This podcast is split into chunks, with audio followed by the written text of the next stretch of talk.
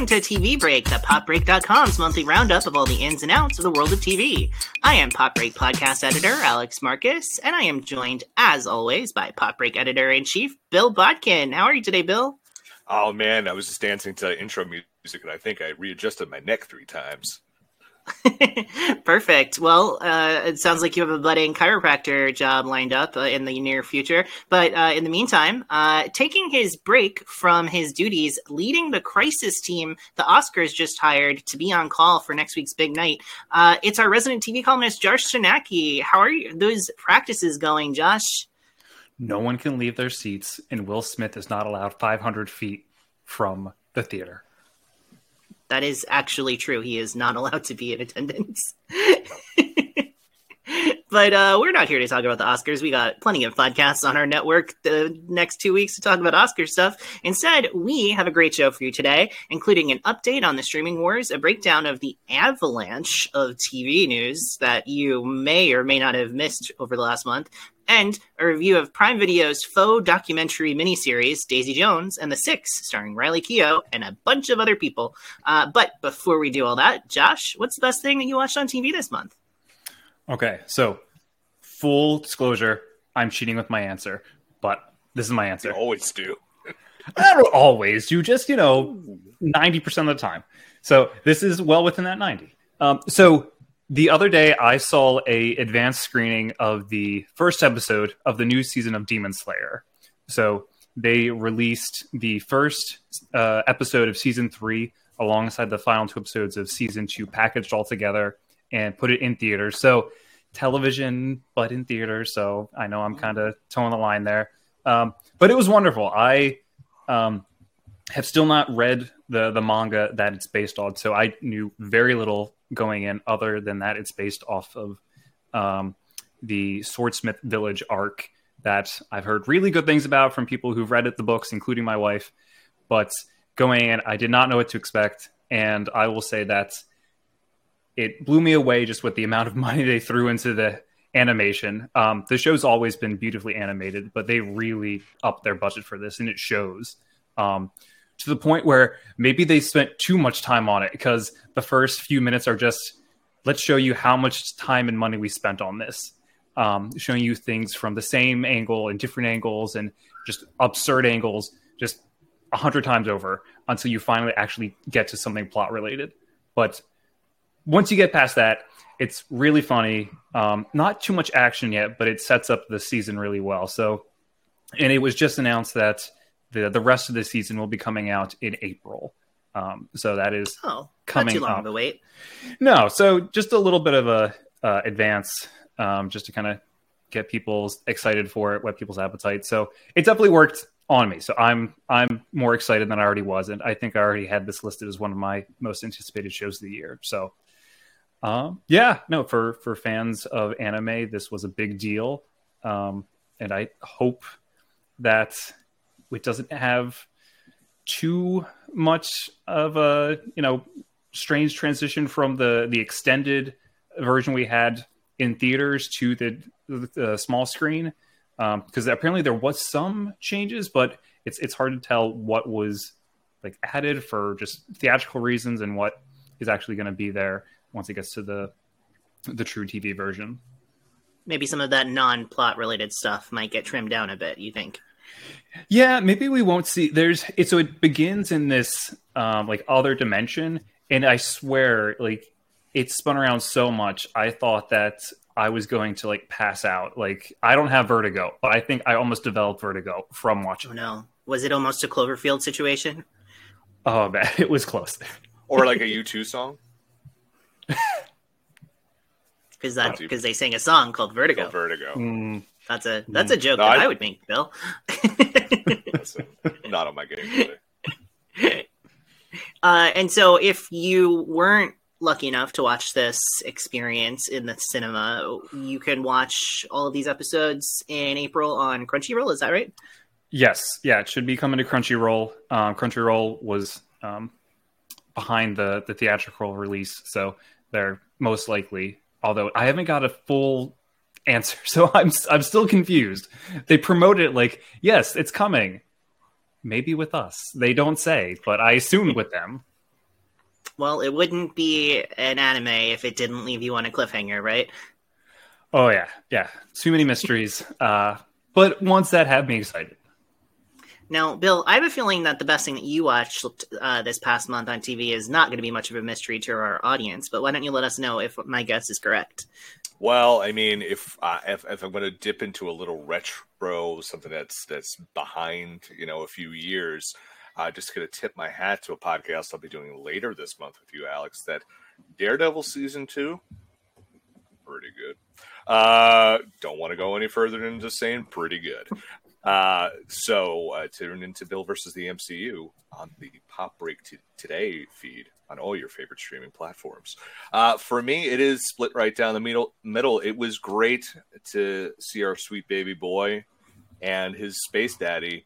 The Mandalorian season three is back now. If you listen to my other podcast, Socially Distanced, on all your favorite streaming platforms, uh, the premiere episode was not exactly exactly my uh, cup of tea because I felt it was a little bit rushed. Felt there was a lot of issues in that, but I do have faith that this show will uh, will improve, and you'll find out next month if I do think it improved. But it is nice to be back in a show that I have I, I loved tremendously. It's been a top show for me every year it's on TV, and it helped improve a show last year that was pretty bad. So uh, I, I definitely am happy the Mandalorian is back. But I actually my the best thing I watched was Alex's favorite show. I know he loves the show. It's I've never heard a crossword about this show from him offline, ever, ever. It's The Last of Us on HBO.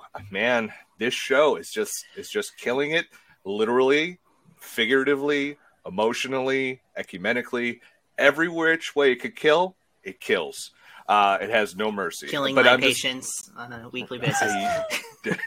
well, listen, I, if you did like, I mean, you had to have liked last week's, right?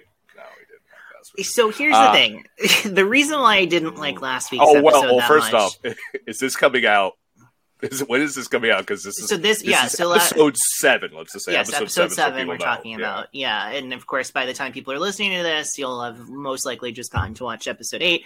But yeah, the reason why I didn't like episode seven that much was the reason why I have a problem with horror movies in general. Is the I is the fact that like you're having this beautiful experience, right? With it, and it's like this great kind of emotional and romantic, and and there's so much stuff, so much great character building, and so many great uh, acting opportunities between these two amazing actresses or actors and the whole entire time you're like well i know that this is going to end with them getting attacked and brutally uh, killed in some way shape or form and that's hanging over the entire thing and it's for me that's a very distracting experience because i want to just be emotionally invested in the moment and not so tied up in the is this when it's going to happen. Is this when it's going to happen?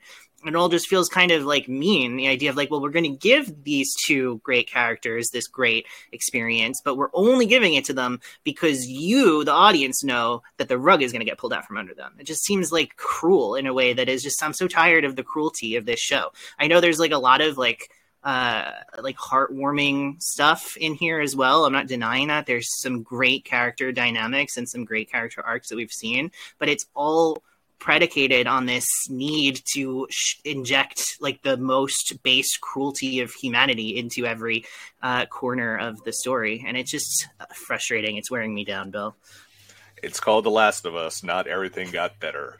Uh, it's as my co-host or my guest Alicia would say. Uh, I, uh, I see that's part of what I loved about the episode was this constant. I mean, I don't love anxiety these days, but this constant like stress and anxiety of you're watching this beautiful thing unfold, and every moment you're like, oh my god, this thing's going to be taken away from us.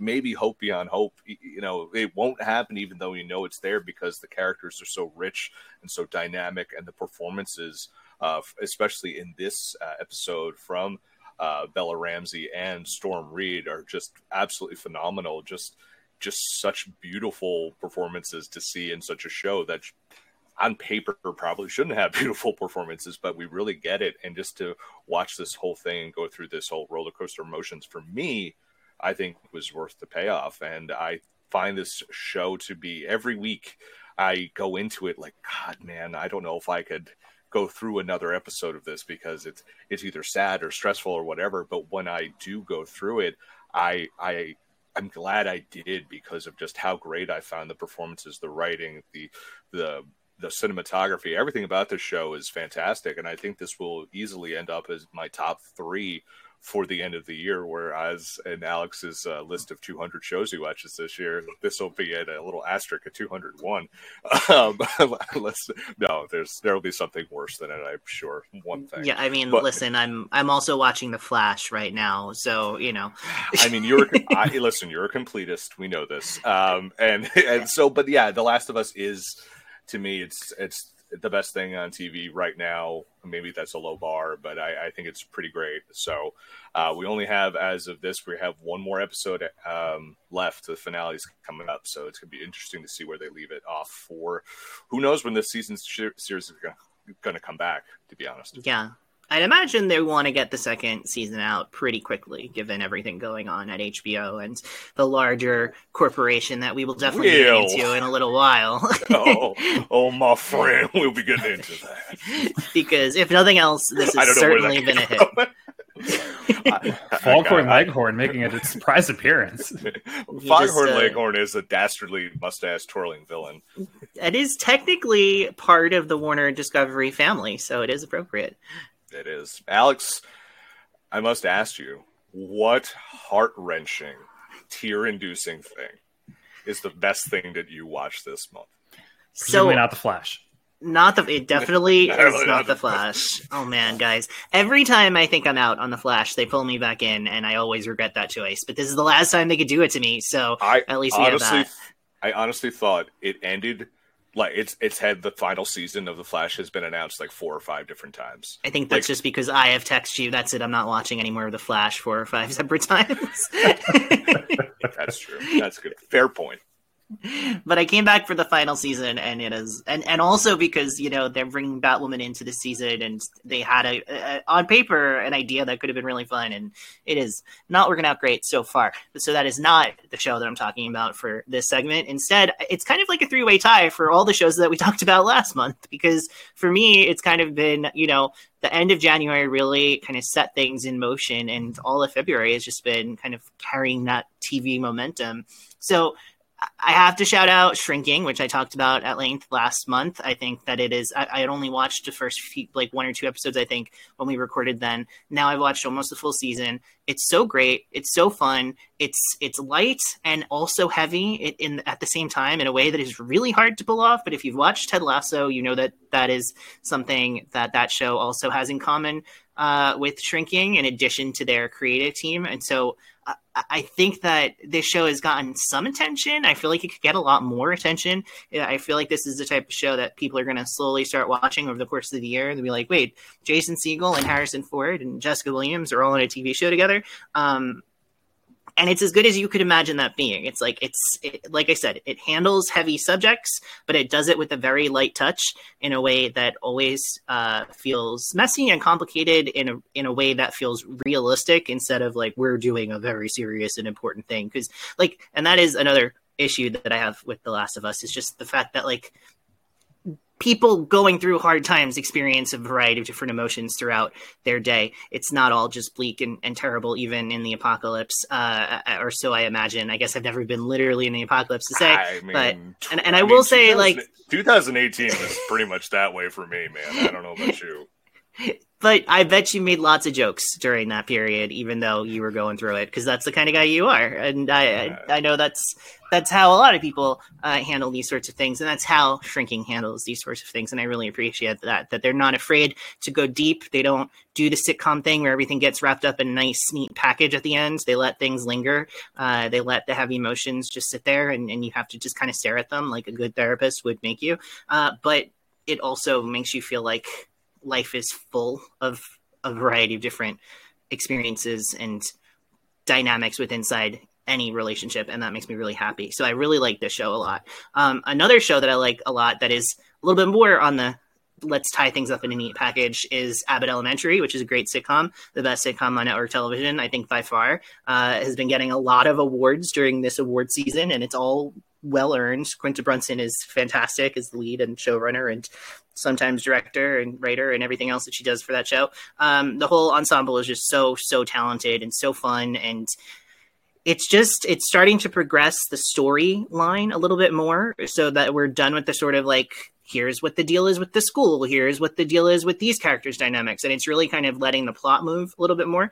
And so far they've been moving it at a very respectable pace. And there's some kind of like will they won't they that they're moving in a way that i think is really smart and uh, yeah just it's really fun every week i'm always excited to watch it and I also have to do a check in for Poker Face, which I think is the best drama on television right now, even though it's only sometimes a drama. Uh, and I believe it's actually going to be competing uh, in the Emmys as a comedy, they announced, which I think is pretty cool, even though it's an hour long. Um, and this is the show that we reviewed last month, and uh, it's excellent. Guys, did you keep up with it at all this, this month? I'm going to just say this month has not been great for me in terms of viewing anything. So no, yes. that's what I'm hoping March will be. yeah, and and I did make you watch 13 episodes of an of a Netflix show on top of everything else. So it's it's a lot on your plate. Got through. well, I have to tell you that you have a lot of really fun stuff to look forward to because the season, as it has progressed there's a variety of different tones, and some of the episodes are very silly. Some of the episodes are really tense. Uh, some of the murders are comedic. Some of them are like very on scary. There's a really interesting parody of um, uh, of Lucasfilms and ILM uh, in this uh, in an episode a couple weeks ago. Oh, uh, that was really good and interesting, considering uh, Rian Johnson's history with that company. Um, and yeah, Natasha Lyonne is just excellent. Uh, she's just so so good from top to bottom, and the whole structure of the show it has leaned into this very very comforting, in my opinion, structure where you get a, an opening act that's about 20 minutes long where you just meet the characters for this week. You get to know their dynamic. You get to see a little bit about their lives and why one of them might want to murder the other one. And then you you see the murder happen and they think they got away with it. And then you move into act two where you rewind the tape and find out that uh, Natasha Lyonne has been there the whole time, just like doing an odd job, meeting people, having an unexpected connection to the uh, person who has been killed, or maybe the person who is being accused of a murder, or some variety of sort of things. And they're doing a really good job of mixing up why she's emotionally attached to the outcome uh, every time, which I think is good and smart. And then the final act is her kind of putting all the pieces together and also finding an interesting way to bring these people to justice because she is, as we talked about in our episode uh, about the uh, about the show, not uh, a member of law enforcement and in fact is kind of on the run from law enforcement. So her exposure to law enforcement has to be pretty limited.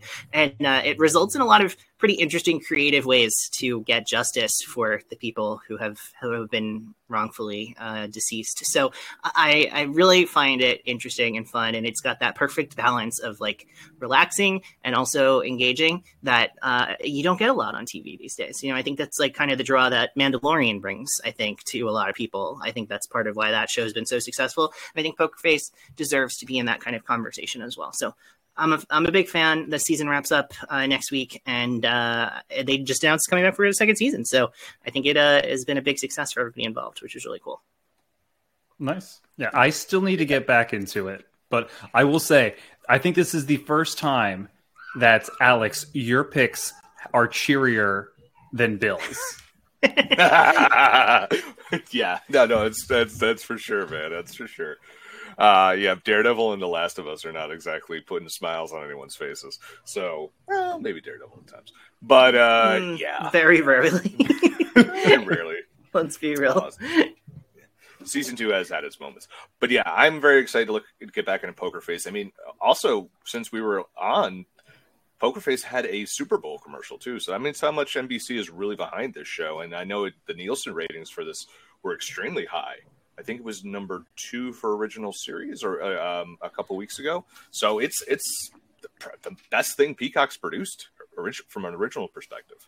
Yeah, I think so. It has it has that potential to have like really strong crossover appeal, and I'm glad that it's starting to gain traction in that capacity because it's just a fun show. And it's also there's no there's no overarching plot. Like it really is like she's on the run but we don't really check in on that basically ever. I think like towards the end of the season we're going to get a check in on that storyline and maybe it gets a little bit of resolution to it. But you can literally just sit down and watch it. You sign up for one experience that goes about an hour and then you can just you know not think about it for a week not think about it for three weeks go back to it. You know you can binge all of them if you want to. You can watch it one at a time and it's it's nice to have a show like that in your arsenal. I wouldn't want every show to be like that, but I think a show that's made this well on this level, uh, being like that, is nice to have. Here's the question I have for you, Alex. Uh, I've seen something like we saw this with Andor, we saw this with The Mandalorian. Would it behoove NBC to put uh, Poker Face on maybe in the summer to air select episodes on terrestrial television to gain more of an audience? I think that they should definitely do like a limited engagement over the summer, like airing it on NBC and USA and Bravo, like their main networks, and just one like one week air the first two episodes and just like expose people to the show. Because I think if they expose people to the show, I think even more people would sign up for Peacock. I think so too. Okay. All right. Could, could we just pause for like one second? I have, really have to go to the bathroom. Uh huh. All right, Riverside, do your job.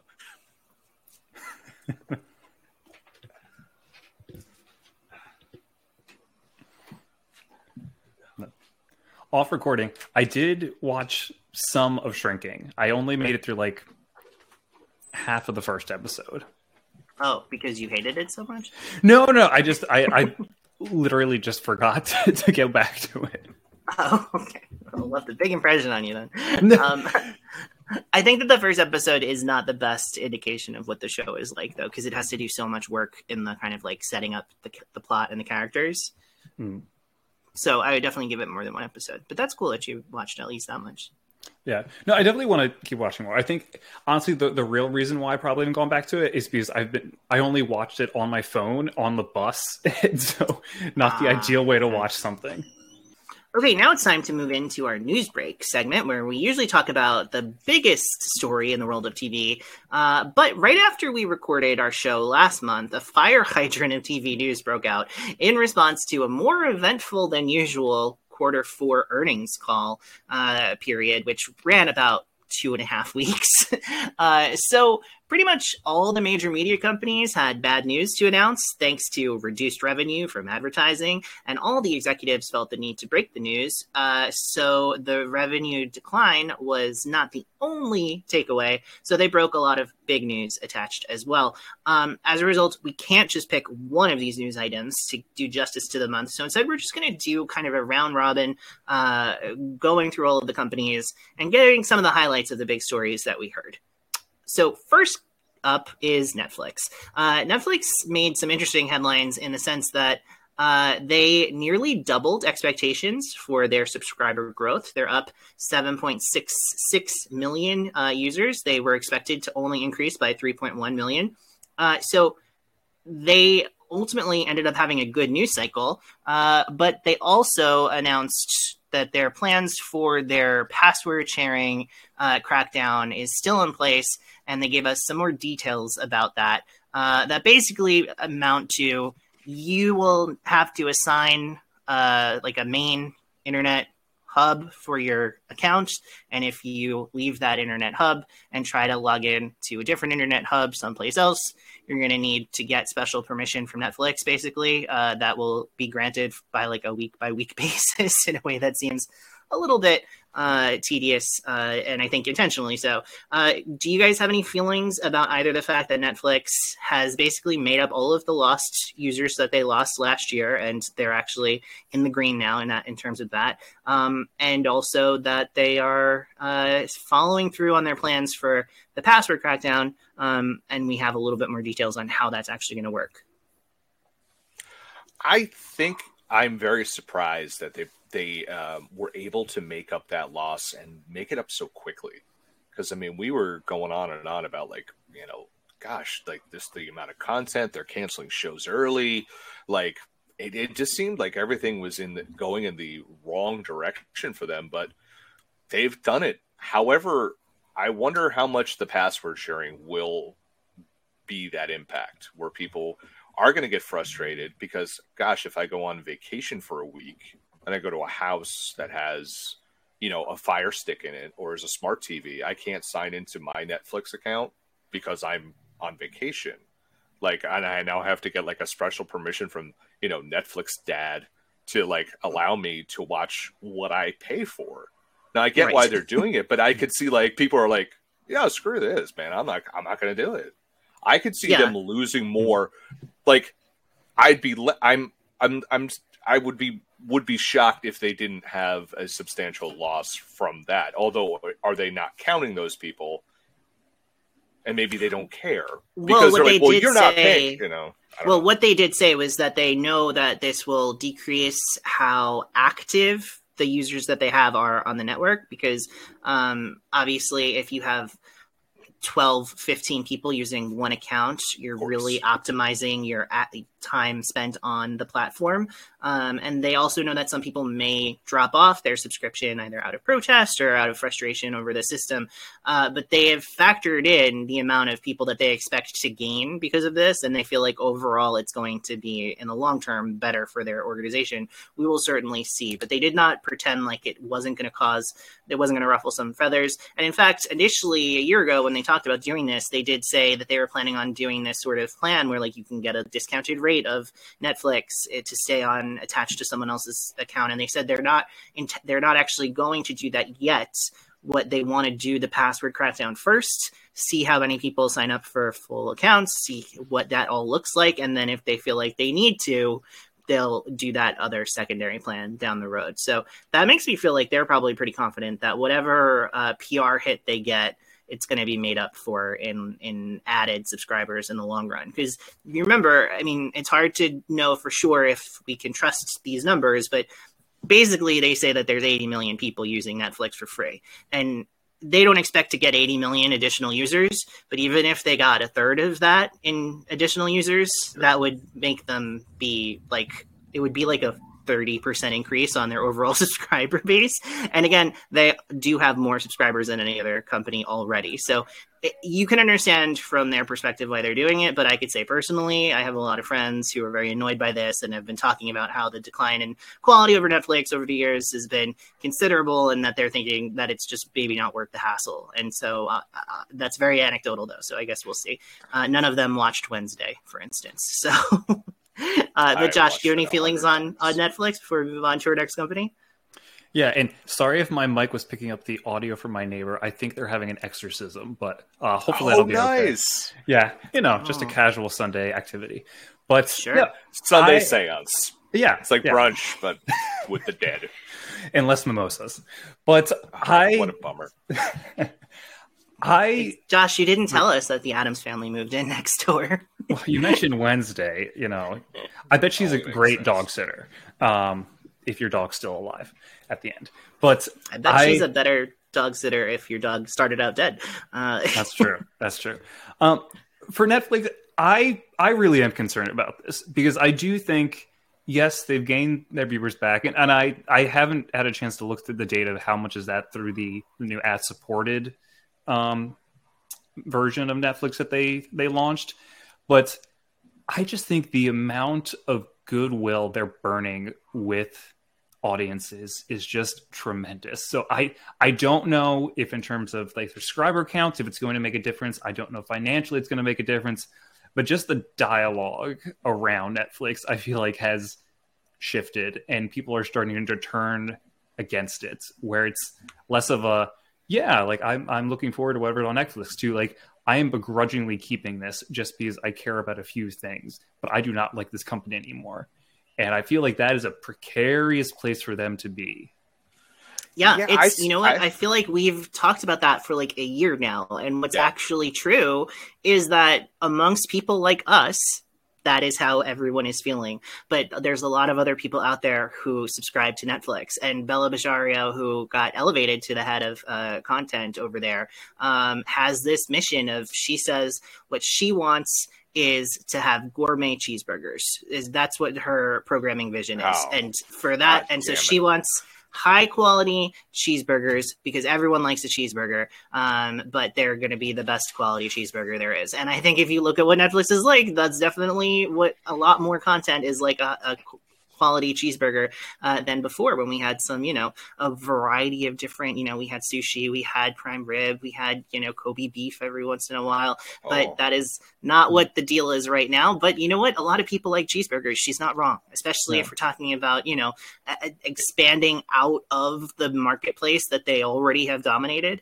And uh, you know, it's it's it's interesting. They it for a while, Netflix's big mission was to, they explicitly said, we want to become HBO before HBO becomes us. Uh, they shifted from that model uh, after I think succeeding in that objective. Uh, they shifted to saying our only uh, competition is sleep, which was a fun quote that I that I'll never forget. Ted Sarandos saying, um, and uh, now they're in this market of wanting to replace all of cable. Basically, that's what their main objective is. They want to replace the cable bundle. So that means they want to have you know, a couple of shows that get Emmys every year, but also like a full block of reality shows and a full block of dating shows and a full block of sitcoms and just everything that cable used to do, they want Netflix to do. And as an objective, I think that they're succeeding in that, um, even if that's alienating cool kids like us. I mean, yeah, they, they, can say that, but is that really a gourmet cheeseburger or is that a Big Mac with a price hike? Oh, that is a very nice, interesting way of saying things, Josh. God yeah. bless you, you son of a it, bitch. It's a good, it, it's a good call, Josh. And we all know that McDonald's is doing very poorly right now. So if that was what they're changing to, they'd be in trouble. Oh wait, no, that's not true. they're one of the biggest companies the, on the planet. So maybe it's not wrong to go for the Big Mac, uh, even if none of us eats them. Right? We don't eat yeah. Big Macs, of course not.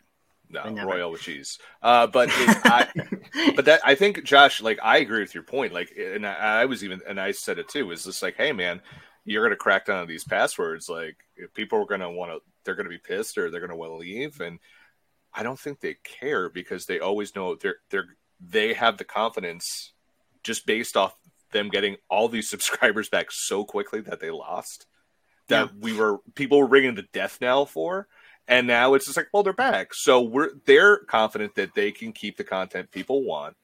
And you're gonna and Alex, they kind of still are HBO. People want HBO. Even when HBO is bad, people are still going to keep HBO. They're like, oh, I can cancel HBO. Right, but, but HBO has kind something, of utterly could be back. HBO has kind of utterly failed at becoming Netflix, uh, given the kind of yes, yes, it has. but I'm, I'm, I'm, not, I'm not, I'm not disagreeing with there. But it's become that thing you have to have. You have to have HBO. You want to have HBO. So I think like, okay, you're going to lose a bunch of people. Cool. All the, all you know, all those, all those older types. Remember when everyone said Facebook was going to die, and it's just being buoyed by people just posting that are older that are posting about literally everything that happens to them in their lives. That's now Netflix. The oldies have won. They've won.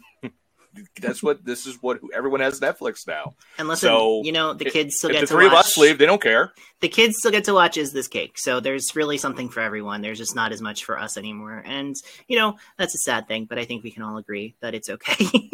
so now we're going to move on to uh, speaking of HBO, our next corporation that we're checking in on is uh, Warner Brothers Discovery, which you know, uh, David Zaslav uh, made a lot of inter- had a lot of interviews over the last month talking about how the plan is working, uh, that the last round of cuts is the last round of cuts that they will be doing, uh, that they feel like they are going to be back in the green pretty soon. They announced uh, th- all of those shows that they ripped off of the network and promised it would go to a fast channel, which, if you remember, that is uh, the the kind of like over the air live streaming uh, channels like Tubi and Roku and Pluto TV. Um, they said that they were going to package all that stuff up and sell it out to someplace else. Well, they did. They announced it that they made Tubi channels and Roku channels. Uh, for HBO properties um, like Westworld and The Nevers, which uh, The Nevers got to air the second half of their season on, I believe it was like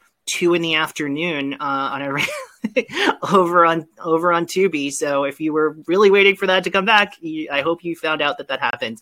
Um, if not, you're SOL. Um, but yeah, so that's that was a big news, and they also announced that they're getting out of the regional sports news business. Uh, they had kind of in, uh, they had inherited a handful of regional sports channels through the yeah. AT&T deal. They were originally part of the AT&T cable package. They got merged into into Warner Brothers uh, when it when they all became together. And once uh, Warner Brothers Discovery got its own deal, they stayed with Warner Brothers Discovery. Well, Warner Brothers Discovery basically offered the teams that are invested in those channels the opportunity to buy it back. Um, and if not, they're planning on going on going bankrupt on that little corner of the company because uh, it doesn't make any money anymore, um, and it will make less and less money as time goes on. Uh, and the other piece of information that was interesting is that they announced uh, Josh's favorite streaming uh, service, Discovery Plus, will live. Uh, original plan was to kill it once all of its main content was merged into the new uh, service that will most likely be called Max in over the summer. Uh, but they announced that while they will be still adding most of the stuff to that new streaming combined streaming service, they're going to keep Discovery Plus around because they did a lot of focus group uh, testing, and all of the subscribers of Discovery Plus was like, I like this at the price point that it is, which is like seven dollars a month, and I don't want to subscribe to HBO Max with Discovery shows in it for twice that price. So they were like, okay, cool, let's not piss these people off, and let's just let them keep giving us their money, which is maybe the wisest, most prudent thing that they've ever done uh, since taking over. but Josh, I'm going to let you start out first. What is your reaction to Warner Brothers Discovery? Do you believe, Zaz, that uh, the cuts are finished and everything is okay now? No way. No, I, I will. I will believe it when the bad press stops coming out. Uh, but in terms of what you just, Alex, of you know, maybe this is the wisest thing they've done in terms of not pissing off their customers. Um, maybe that's the first time they've done that because it feels like that's all they've done the last few months. uh, so I guess good for them for actually listening to their audiences after you know we we talked about the abysmal situation with Batgirl and yeah so much of the other content that they just jettisoned. Um, so I'm I'm glad they're listening to some people, even though it does seem like a weird backtrack um, and strange to have this redundancy. But I, I guess it, it does make sense for reality TV show fans. So I'm I'm happy for them. But I don't know, just to keep calling this a plan feels very much like a misnomer and more like uh yeah let's uh let's let's just throw everything we can at the wall and whatever sticks that's what we intended Yes, except everything that they're throwing are like hatchets and knives, and they're hoping that there'll be a wall left when they finish. Uh, there may have been a grenade out. in there, so we'll see. Bill, what is your reaction to all of the Warner Brothers Discovery news? Are you so upset well, that like Pittsburgh and San Diego won't be having a regional sports channel pretty soon? Don't worry, there always are regional sports channels. Um, the, Warner Bros. Discovery also, uh, I don't think they've re-upped the NBA's contract yet, and David Zaslav was uh, quoted saying, uh, "We don't have to have the NBA. We don't need the NBA." Well, I hate to break it to him. Yeah, that felt like negotiating posturing to me. Yeah, because if they lose the NBA, wowzers, that's just bad. I mean, as a pro wrestling fan, as I'm watching a AEW, which is on TNT and TBS, they're really happy with them and they're going to give them more money beyond the TV a lot longer and more shows. So I'm all about that. But I don't believe this is the last round of cuts they're going to have uh, just because it's never the last round of cuts for any corporation. If the more they, the more money they can make with the less people and the less things, they're going to do it. And I just feel like it, that is just a, Warner Brothers Discovery is just a giant chaos monster right now. It is huge and gangly and full of fire and acid, and it's just barreling towards us with no purpose. It really isn't, and I, I don't. I I just don't know if there's like. I know they're happy with James Gunn so far, which you know we'll see how long that lasts and we've, we've been with... at this rodeo before where they uh, anoint yeah. a new person in charge of DC properties and say your vision's great, we're gonna fully back you, and then like uh, nine months in, they get cold feet and fuck everything up. yeah, so I just don't. I just think they're so mercurial that I I can't believe anything anyone says out of that company. To be honest with you, I mean we're still lucky that we're getting some good quality stuff that at least I like, like wrestling and The Last of Us. But like, I don't know, man. I think they're still in a heap of trouble. Are you disappointed that they didn't find a way to do a wrestling Last of Us crossover event where your big mushroom daddy came on and flipped some of your some of your wrestling? Oh, they told Oh my god, no! The thick Mushroom Daddy was pulling out some wrestling moves, my friend. I was watching that fight scene, and I was like, "God damn, there's some wrestling." moves Like, why couldn't you get in the ring? You know, like with the you know the state of modern computer graphics, always, we could have made it work. It doesn't always have to be in the ring sometimes the fighting is done out in the streets. But uh, those are and sometimes only in our hearts. You know, I don't. It's always in my heart. There's always a street fight in my heart. But anyway, yeah, Warner Bros. Discovery. I mean, I hope for the people who work for them, like there is some sort of consistency because they have the people that are so left much that legend. work for him. Yeah, there's been so much legendary stuff that has come out of the Warner name, and there's so much you know that they they're they're almost always there. You're like, you guys, you're so close, and then you blow it all up. So I hope they're not going to blow it all up anytime soon. But again, we will see. I mean, I think the most discouraging thing, and we're going to see this a little bit as we go through some of our other news items, is that, you know, they got a lot of backlash initially when they made those announcements that they were cutting shows, even shows that had almost or completely finished being produced. And, you know, everyone was really angry about that, but then it kind of set a precedent, and other companies have followed suit now yeah, because uh, they don't get the kind of like first one out the gate um, target on their back as a result, and that's uh, disconcerting. I hope that that is a short term phenomenon that we're seeing uh, uh, as everyone kind of readjusts their business plans and is not just kind of like the future. Because I just can't imagine what it's like for people who spend years of their lives working on a project, finish the project, and then have that project be like, "Oh, we're throwing it into the garbage." Sorry, you know, it's like it's it's so terrible. I've heard many secondhand accounts of that especially with, from the animation world, and mm-hmm. it's it's very very heartbreaking to hear it. Yeah. But uh, speaking of a company that actually had some good news, uh, we're going to move on to Comcast, Peacock, uh, specifically from the streaming side of things. And we actually talked about this uh, a little bit in our last episode. There hasn't been a lot of news since then, so I'm just going to reiterate the fact uh, that uh, Comcast announced that they've passed 20 million subscribers, which was a really big uh, landmark uh, for them, a big milestone, uh, even though that is very low in terms of uh, the streaming wars overall. But it was kind of like a big marker to kind of like move forward into the, you know, the mid tier market at least. and they also announced that they're going to be ending their free tier uh, which they had been doing, which was basically like a select amount of shows and episodes from shows were available for free. You just had to create an account. You didn't need to pay for anything, and you had ads, and that was that. Uh, they got, they're getting rid of that completely, um, and they said the reason why they're doing that is because it just kind of set up a kind of confusing state for uh, the customer because it felt like, well, this is our product, but we're giving you a reduced version of our product. So we're not actually putting our best foot forward in front of these people. And that's maybe having the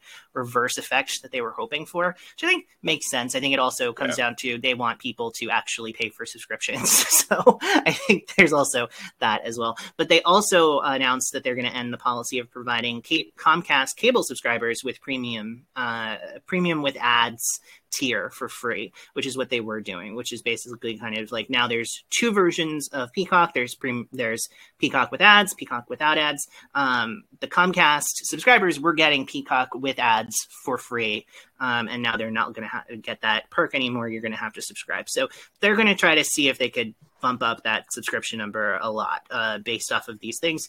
We'll see if it works. I don't think there's really much. Do you guys have anything to add to that uh, that we didn't talk about last month? All I hear is people like anecdotally, like, and from my own personal experience, people I know is like, uh, which is anecdotally. Thanks for just defining it, Bill. Is Peacock's a horrible platform.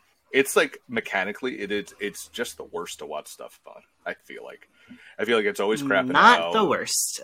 I mm-hmm. think that there are worse platforms, but it is not one of the best. I will tell you. I will agree no, with you. There. I feel like it's it's of the ones I have and have used. It's Not, pretty bad. And nothing's I, I worse just... than than Amazon Prime Video. I think across the board, I think mm. their platform is terrible, uh, which is crazy because they're an internet first company. Why are you so bad at creating internet products, Amazon? Um, but sorry, well, I'm, I'm, ba- I'm, basing it off my this uh, live stuff, which I've watched uh, live stuff on Amazon for Thursday Night Football. It's been pretty solid, mm. but the live stuff I've watched on Peacock, hit or miss, and they've been doing okay. it a little bit longer. So it like going like that. I know uh, again anecdotally in my you know my in-laws watch the Yellowstone on Peacock and they're like gosh you can't you have to start from the beginning to try and get back. If you pause it or you stop it it has to it's like fast forwarding problems. It's just a mess. I think I just don't know. They have to have more shows on there to to be a draw and I don't know if they have enough in the chamber to really keep people coming back especially if you do that uh get the Comcast people don't get it for free anymore I feel yeah. like you're well, going to see a hit on that. We might be talking more about that in our next segment in a little while. So we'll hold that for now. Josh, any reaction to the news? Are you a Comcast subscriber? Are you getting are you getting shafted by this uh, announcement? I am not currently, but uh, I have family who is, and I know they're probably just going to lose track of this. So I good for them for me reaching the uh, the 20 million subscribers mark. I mean, that is a big deal. But More Yeah. subscribers than we have. So well, for now, for now. But no, it, it it does seem like a questionable decision. Um, I mean, it, it it'd be very much the same thing if like Apple like said, actually, we're going to stop giving people three months free whenever they buy, you know, an iPad. Um, I feel like that is something that drives viewers to these uh, platforms. So just kneecapping that, I don't think is a wise decision. yes, I would agree. I think it's a good spin that they gave as to why, but I think we all know what the real reason is, and people uh, inherently know that, and we're probably not going to feel great about it, but we'll see. I know also a lot of people who got Peacock for free through Comcast had no idea that they did and never activated it. So I'm sure they're looking at those numbers too and saying, why are we bothering to do this? Because the people who actually care about this will probably give us money for it, and most people don't even know that they're getting this. So maybe it's not worth our time. So I, I can see it from that perspective as well. But moving on, Paramount Global, a company that has been in the news a lot lately for reasons that we don't need to talk about right now. Um, but there is a new book about uh, the Redstone family that is uh, very interesting. If you want to read it, uh, I would recommend. Uh, but we're not going to talk about those details today. Um, instead, uh, we're going to talk about all the news that they released, and they released a lot of news as it relates to their company. Um, for one, they have officially killed Showtime as a channel, which is kind of crazy. Uh, they're replacing it with a channel called Paramount Plus with Showtime, uh, which is Christ. a fantastically named television network. No notes. Uh, love it Just when you call can. they should just call it television. What's the channel called? It- This is television. I just, I, it's like as if you went to the store and you were like, I would like a lemon lime soda with caffeine, please, instead of ordering. It's like, that's not a name. That's just a description of your product. But anyway, they did that. Uh, the great news, uh, because uh, they also announced uh, that they are going to go heavily into franchises. Uh, they decided, I don't know if you guys remember, but like a year and a half ago, we did a whole new segment on all of the projects that they were going to do. They were going to uh, make all of these IP into projects. And some of those things have come to light, and mostly no one has watched them. And a lot of them are not ever seeing the light of day. So they are pivoting and they're going hard into franchises for things that people care about, like Billions and Dexter. So they've announced that we're going to get a continuation of the Dexter, um, like uh, post quel that we got um, following his son. We're going to get a, a Dexter prequel about little baby Dexter killing rabbits, I guess. I don't know. Um, we're also going to be getting bil- billions spin-offs. This is my favorite because it's going to be, we're going to be getting uh, trillions, we're going to be getting millions, and we're going to get it billions Miami, which I just, I love that that's where they went. so, I saw that news and it made me so fucking angry. I'm like, you're just calling it trillions and millions. It's like, fuck off. the time to really invest in expanding a TV show into spin-offs is in its seventh season, also. So you know, great, And seems very Damian prudent. Lewis- isn't Damian Lewis also off the show? Well, Damian Lewis has been off the show for the last two years. Announced that he's coming back for a short run of episodes. Most people feel like that's likely to uh, introduce another spin-off, whether that's a spin-off like one of these that have been. I don't know if he's going to be attached to Trillions or if he's just going to get his own character spin-off. Uh, but that is the expectation. So a lot of a lot of uh, not a lot of original content coming out of Paramount, but they're excited, and I'm excited that they're excited. I guess, Josh, uh, do you have any excitement over the franchises? You're going to hope that maybe we get uh, a Nurse Jackie uh, spinoff, where it's like Doctor Jackie and uh, Resident uh, Chief of Residence Jackie, um, along with our Nurse Jackie. Um, please excuse me as I hit my head against the wall. Uh, that is my response. uh, jeez. I believe that just got greenlit as a spin-off of uh, Billions. Okay. I'm looking forward to Blue Jackets, Red Jackets, Purple Hmm. Jackets, Satin Yeah. Jackets, And then uh, and Yellow Leather Jackets Jack- Babies. Leather jack, leather jackets. You know that comes after midnight. I think I think that the Yellow Jacket Babies uh, animated series about what the little girls were like when they were toddlers eating people is going to be a blast, and I really Wait, can't the wait to see that. That's, that's yeah. Uh, so so yeah, that's that's some of the news, but that's not all the news uh, because we also found out that um, Showtime corporate executives are being reorganized under MTV Studios, which is kind of where the current CEO of of Paramount Global is is from is that MTV Studios group. MTV Studios is now going to be kind of in charge of the entire uh, cable package that Paramount Global owns, basically. Um, and a number of people are losing their jobs as a result of that, which is very sad because you know a lot of uh, divisions are being shrunk down and and uh, and uh, unified, which is I think the grossest way describing that. Uh, but yeah, it's it that sucks a lot. And also, I, I mean, Showtime as a brand, it's never been as premium as Showtime, the brand wanted you to feel like they were, right? Like they were always second banana to HBO. And then once kind of like the prestige cable networks came around like AMC and FX, they kind of lapped Showtime. But Showtime's been around for a long time. They produced a lot of great content. How do you guys feel about the death of this television network? It's, Josh? it's, Oh, I was just say it, it seems so unceremonious. Not that they're getting rid of it, but just the way they're doing it. I mean, that idea of Paramount Plus with Showtime, that's just an insult. That's so so degrading for what was a premium, you know, network to then be like, no, you're just going to be the add-on. Like, congrats, you're still alive, sort of, as your shambling corpse gets run over over and over again. It's it's embarrassing. Um, I I don't know. I feel like we could just call this segment, especially with the Paramount news, um, what happens when a lack of creativity and corporate greed combine. Because that's all that this seems to be to me. Well, and it's what's crazy is is I don't know if you guys saw this. I didn't include this in our rundown, but I, I learned it not that long ago. David Nevins, who was uh, like the head of Showtime for like a billion years, and uh, and kind of like built his career making that into what it was in a lot of ways. Uh, he put together a package of private equity money, six billion dollars. This like within the last 12 months to buy Showtime from Paramount because he knew that they were planning on killing it and they were like no we I actually care about this brand and I think it can be viable and I here's 6 billion dollars please let me have it. And Paramount was like no we don't want to give up the the uh, intellectual property. We think that there we have value that we can mine from it.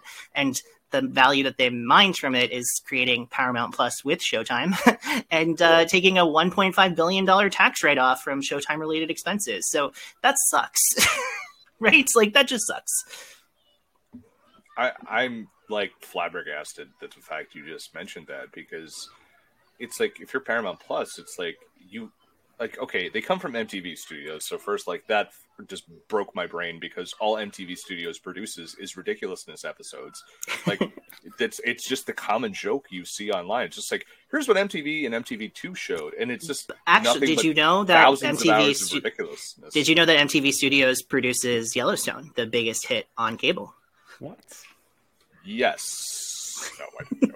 Uh, but it's just like, but if you think about like coming from that area, it's just like, okay, you, you have all that, but if you're Showtime and you're like, someone is handing you six billion dollars for Yeah. for you could come up with something that's not called millions and trillions.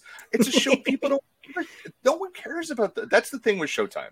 Showtime's brand is they run shows into the ground. Like Homeland, Mhm. Homeland's first two seasons I thought were great. Excellent. After yeah. that, Timothy horrible. Chalamet off the show, terrible. After that, that's we all know. this. Actually, one of my least favorite storylines in that show. I wish they had run them both over with a truck. Horrible. they came but- close to doing that. I, If you I remember know. that Now, season. You know how, yeah, if you read my review of that episode, was why didn't they? Um, was my problem with it. It was so bad. It's just no, no offense to your your boy Tim, but yeah, actually, no, all the offense to him. It was horrible. But what I'm saying is, you don't need like they just carry shows on for so long. Like Yellow Jackets is going to run nine seasons, and it should probably only run two or three. Yeah. Like that's their problem, and so you're how going to long buy can they this live like in that lo- woods? We know we Yeah. know how long it is. How are they going to stretch it out? But they'll find a way. it's New Jersey. We could stretch anything out. But that's not the point. It's just like it's like guys, like you created Yellowstone. You you have all these other properties. You have Star Trek, which you can mine forever. why do you need this Showtime stuff? Like, you, you're are you keeping boxing? Sure, okay. Take the six billion and run. Yeah, and and what I heard after you're just gonna lear- take a bath on it. as part of that report, the like the reporter that I was listening to, which was Lesley Goldberg from uh, the TV Top Five uh, podcast um, uh, from the Hollywood Reporter, uh, she said that this is not the first time that a that a group has come has approached Paramount about buying Showtime specifically um, with a billion dollar offer, and they turn it down every time. Because I think there's just like this idea inside of this corporate culture of like, well, this is ours, we need to exploit as much money as possible, and if we take a short, if they're willing to spend six billion dollars, then surely it's worth more than six billion dollars, and we should get as much as we can out of it in the long term. We don't want to, you know, be like Lucasfilm and sell our company for nine billion dollars and then have Disney make a hundred billion dollars off the company, right? But it's like Showtime's not True. Lucasfilm, so like No, I think it's okay. Just you don't care about this brand at all, just sell it. you know. Instead, you literally just smothered it in its bed. Yeah, and Paramount, it, you just essentially made it irrelevant. So it's like you've just made it nothing. It's like people are just gonna laugh at that channel, and it's just it's a waste. It's like a dumb corporate decision. It's like take the money. You're not gonna make this anywhere else. And if they fall flat on their face, you know what you do? You buy it for cents on the dollar. If they screw it up, you could buy it back for like a lot less, and then you could mine it for whatever. Speaking of cents on the dollar, we'll end this part of the segment by mentioning that they announced the new prices for uh, Paramount Plus, and the Showtime included tiers uh, are being are going to be sold at uh, five dollars ninety nine cents uh, without Showtime, and with Showtime, it's going to get a two dollar upgrade to eleven ninety nine. So uh, there's not going to be a way to get at an ad t- tier. There's not going to be a way to get an ad-free experience without getting the Showtime package, and so therefore, they're you're just having to pay an extra two dollars a month if you have it ad-free. Um, but uh, yeah, so that's that's Paramount. Uh, which, if you want to subscribe to their service, you could do it through our website. We get a couple of dollars extra, and I'm glad that that um, that we just spent 20 minutes trashing that company. that is our We sponsor. never, So that trash, shows we never how- trash Paramount Plus. No, I mean Paramount Plus is getting better as a result of this, and you know they might come up even later in our streaming wars segment. Who's to say? Um, but in the meantime, there are a couple more items here. A couple of things that are short and sweet that uh, that we can get into. Sinclair Broadcasting, which I have no problem saying bad things about that company because they're evil. Uh, they own Diamond work with them? Sports Group, uh, which is the consolidated corporation of a variety of different regional sports uh, networks that used to be owned by Fox, but that when Disney bought Fox, they had to release into the wild, and they did so by selling it all to Sinclair Broadcasting. Um, they've announced uh, that they are going to be unable to pay interest on their $8.5 billion debt that they've accumulated. Uh, and even the, since that uh, deal to purchase the Fox Sportsnet uh, went through and the rebranding as Bally's Sportsnet. So, all you sports fans, if you know Bally's Sportsnet, that is uh, the Diamond Sports Group, Sinclair Broadcasting behind that. Um, so they're going to like go bankrupt. They're they're preparing to go bankrupt as we speak. So um, not great news for the regional sports broadcasting between this and the news that NBC uh, that um, not NBC that the Warner Brothers Discovery is getting out as well of the regional sports group. Uh, and I just have to say very quickly, I think this is kind of crazy. It's not at all unexpected given the state of cable these days, right? Everybody like subs are declining and uh, rates are declining and sports rights are exploding. And so, of course, this would happen. But it's just the last time I really cared about sports was probably 2007. And at that time, uh, all of the all of the big teams like just realized that they were sitting on an opportunity to just print money by investing heavily or just starting their own regional sports networks like starting with like the yes network and there's like the dallas cowboy made a network and all of these and like NESN and in uh in boston you know? And they realized like oh this is an incredible way to make money on and now and it feels like now it's like wow you guys should have figured this out a decade early ago earlier ago because um yeah the the the entire industry has collapsed and it's going to continue to collapse. And uh, it's just a weird juxtaposition to like the last time that I heard about regional sports networks, where it's like, oh my God, we just found that we could make a hundred billion dollars just by uh, creating a cable network that we put old games on and something else, basically. And like one guy in an airport hangar being like, you know, I think that they should sell the team to Boston, whatever. I don't know what those people talk about. Um, but you know, so Josh, you're a big sports fan. What do you think about this? honestly, Sinclair can rot in hell. So whatever. I, I am not yeah. gonna weep over their grave. I know that. I mean, they're obviously still going forward, but no, it, it seems like just not sticking with the times, and they have no one to blame but themselves. Yeah, they they did try to create a stream a Bally's Sportsnet streaming service, um, but it felt like that was really kind of like put out in a kind of haphazard way uh, with a lot of like uh, gum and duct tape sort of deal. You know, they're just like, oh crap, we got to rush this out, and I don't think that it really went over well. So uh, it's clearly not going to be the thing that saves their uh, product, but it'll be very interesting to see what happens to all of these kind of like you know what happens to the NBA games and the baseball and the MLB games that just air every single day for months and months and months because those aren't the ones that the streaming services are going to invest in even while the national rights are so so expensive. So are what are they going to go on to YouTube? Like you know the like the SAG awards had to I guess we'll find out. Um, but speaking of cable and satellite Bill we're going to talk about this with you real quick. Um, the combined uh, Comcast Charter Verizon, and Dish, the big four providers, announced kind of collectively uh, that uh, package cancellations are up 17% across the board, which means down because, you know, the cancellations are up. That means subscribers are down 17%. Um, and that is good enough for a million subscribers in just the fourth quarter alone. So, um, are you surprised that the number is that high? No. Really not. I mean, um, the the people who are keeping cable besides me uh, are people who are, you know, older, stubborn, and, and stubborn, and and yeah, that's what they're doing. They're just, everyone's getting rid of satellite. You know, I work in that industry vaguely. Satellite's not great. It's just not. I don't care who hears it. so it'd be because I, I, I, sell it, so I know it's not the best. And a lot of schools are getting rid, like from a corporate side, there's a lot of schools, a lot of places they're just not offering it anymore. They're not offering TV because kids are coming in with streaming.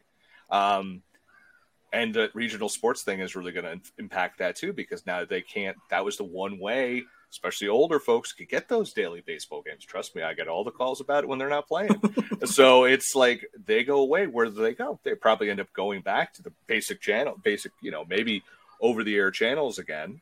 But I could tell you, like baseball going to Apple TV caused a, a holy war amongst people above a certain age who receive a certain AARP magazine. You know what I mean? So it's yeah. I'm not surprised by it because it's just you can get great quality on streaming. You can get everything you want that's on TV on streaming and watch whatever you want because people are busier these days. They just want to just watch it when they want to watch it. They don't want to see the commercials. So yeah, they're going to get rid of all this stuff because cable pricing and satellite pricing are so goddamn high, and their service isn't great. Yeah, I was not surprised to see that it's down 17% or whatever, but I was surprised that like that actually means a million less people in just the last 3 months of the year canceled their subscription. That's a lot of cancellations. So it's really interesting because, you know, uh, uh, when we're talking about quarterly earnings and things of that nature, when you study these these financials, what you'll learn is that the cable network, even though it's in decline, is also the backbone financially of all of these media corporations. It's crazy. Like they make still outside of Disney, which has parks and stuff like that as well. Mo- all of these other media companies make the vast majority of their money just on cable subscription fees. And they are killing that business because they're trying to create these streaming services as a way to have a place to bring people after the cable industry declines. Uh, but that product makes way less money than the cable uh, product does for them. And it's just kind of, we're in this moment of real existential dread that I don't think a lot of people who are just casual entertainment observers realize. And uh, it's why we're probably going to have a writer strike this spring, but that'll be a news story for another day. Um, in the meantime, speaking of Disney, this is our last bit, and I promise, I know this is going long, but it was a lot of stuff to get to. And this is kind of the big daddy of news, um, as it were. Uh, it's Disney. Uh, Disney announced uh, now that uh, Papa Iger is back in charge, uh, that he is laying off 7,000 people, uh, which seems like a lot, but uh, that is out of 220,000 employees. Let's not forget how gigantic Disney is as a corporation. Although, if you're one of the 7,000, you're you don't care that that's not a very large percentage of the overall company. They also announced that they're cutting $5.5 billion in costs, uh, with costs in, including creative, personnel, marketing, and tech. Uh, are going to be the hardest hits of that uh, of that uh, cost cutting maneuver. Um, Three billion dollars of profits in parks.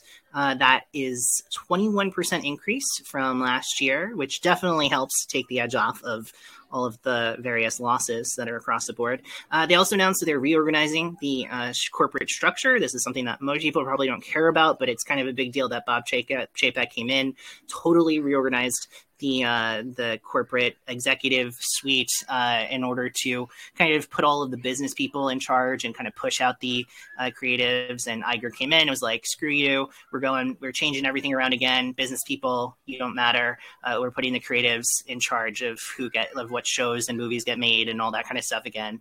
Uh, which was good news for Dana Walden and uh, Alan Bergman. They got the biggest promotions out of the deal. Worse news for Kareem Daniels, who was previously kind of in charge of every like piece of content had to check in with him and to see where it would go, whether it would be Freeform or or Disney Plus or whatever. And, and he got fired, so that's bad uh, for him. Um, also, they announced that they're removing ESPN from the entertainment division and making it its own division inside of Disney, which is kind of a big deal because the only other divisions are entertainment and parks. So that's really kind of elevating ESPN as a as a as a like leg of that corporation in a way that is meaningful because a lot of people in the board have been trying to push Iger to get rid of ESPN altogether. Although some people say this move might actually help in that way because now ESPN is its own independent um, operation inside of Disney, so it's easier to spin off. But most people believe that that's the minority. Most people believe that this actually is a way to kind of like split the difference from Iger's perspective. Uh, also. Uh, this all seems like pretty bad news. Uh, but in response to this news, stock went up 5%. So investors very happy by all of this cost cutting and reorganizations. Uh, Josh, are you happy with all of this stuff? Oh, anytime that stock going up, but people losing jobs is the line, I can't be excited about that.